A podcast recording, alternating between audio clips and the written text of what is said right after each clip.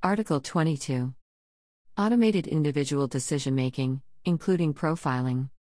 1.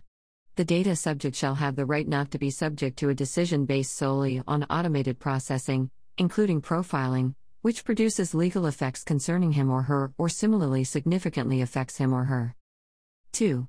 Paragraph 1 shall not apply if the decision a is necessary for entering into or performance of a contract between the data subject and a data controller.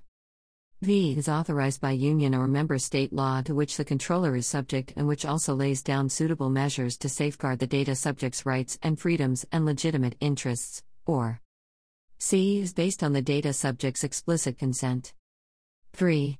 In the cases referred to in points A and C of paragraph 2, the data controller shall implement suitable measures to safeguard the data subject's rights and freedoms and legitimate interests, at least the right to obtain human intervention on the part of the controller, to express his or her point of view, and to contest the decision.